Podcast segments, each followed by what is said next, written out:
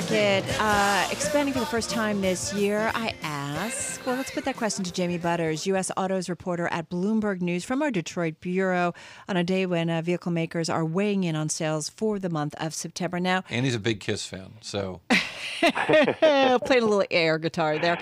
Jamie, I'm a good journalist. I read in early this morning and I read in throughout the day, so I kind of know what's going on. But tell uh, our audience and our listeners, um, sales were strong in September. How come? They were incredibly strong, uh, much stronger than expected. You know, a lot of it was kind of what we had anticipated with Harvey. We know there's a lot of uh, a lot of folks buying vehicles in Texas who had them ruined by the storm. They're getting their insurance checks and they're going out and buying a car. It's one of the most vehicle dependent cities in America.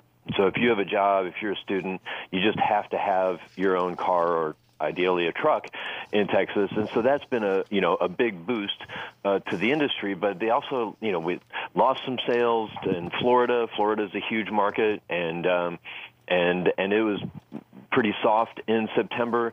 But the other, the real addition, in, in you know, separate from the storm stuff, is that we have uh, consumer confidence is very high, and incentives are pretty high. A lot of this is sort of the model year closeouts.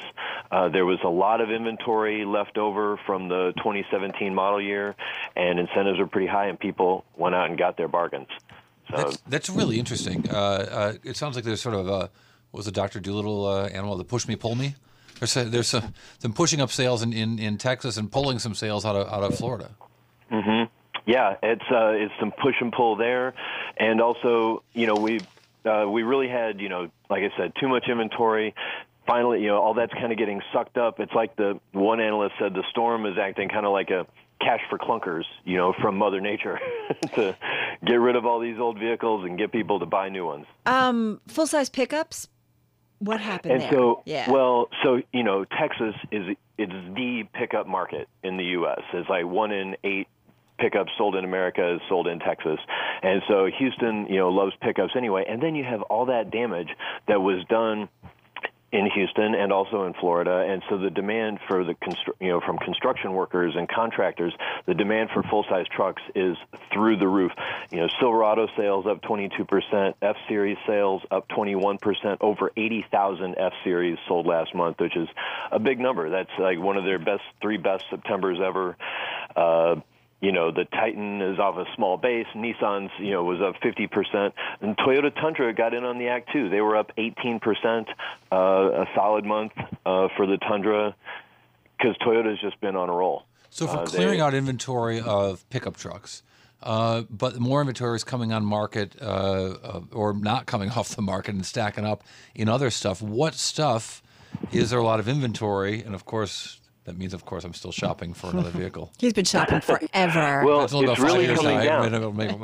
the the inventory issue has really come down. You know, GM had almost 90 days supply going into uh, last month. They're down to like 76 now. Uh, there's still a lot of cars, great deals on cars all across America, except for maybe Texas and and Florida.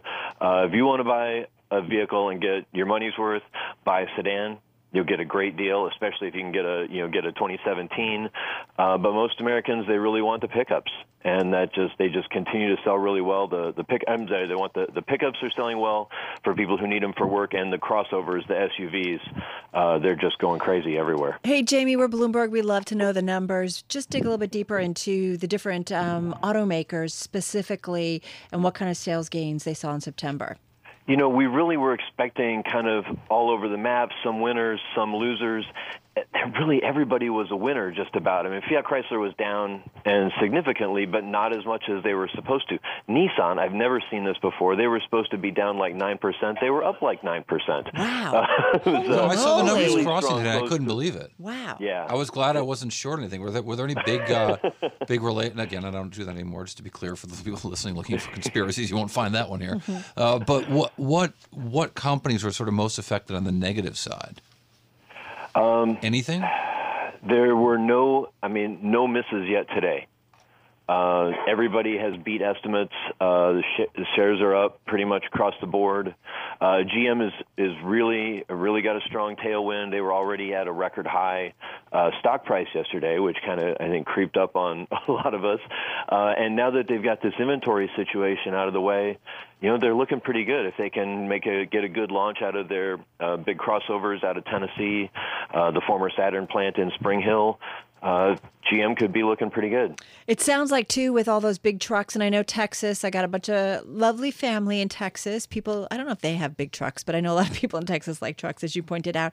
But you know, the trucks, the crossovers, um, and with gas prices, I guess people aren't worried about what they're gonna, what it's gonna cost them to fill up their tanks.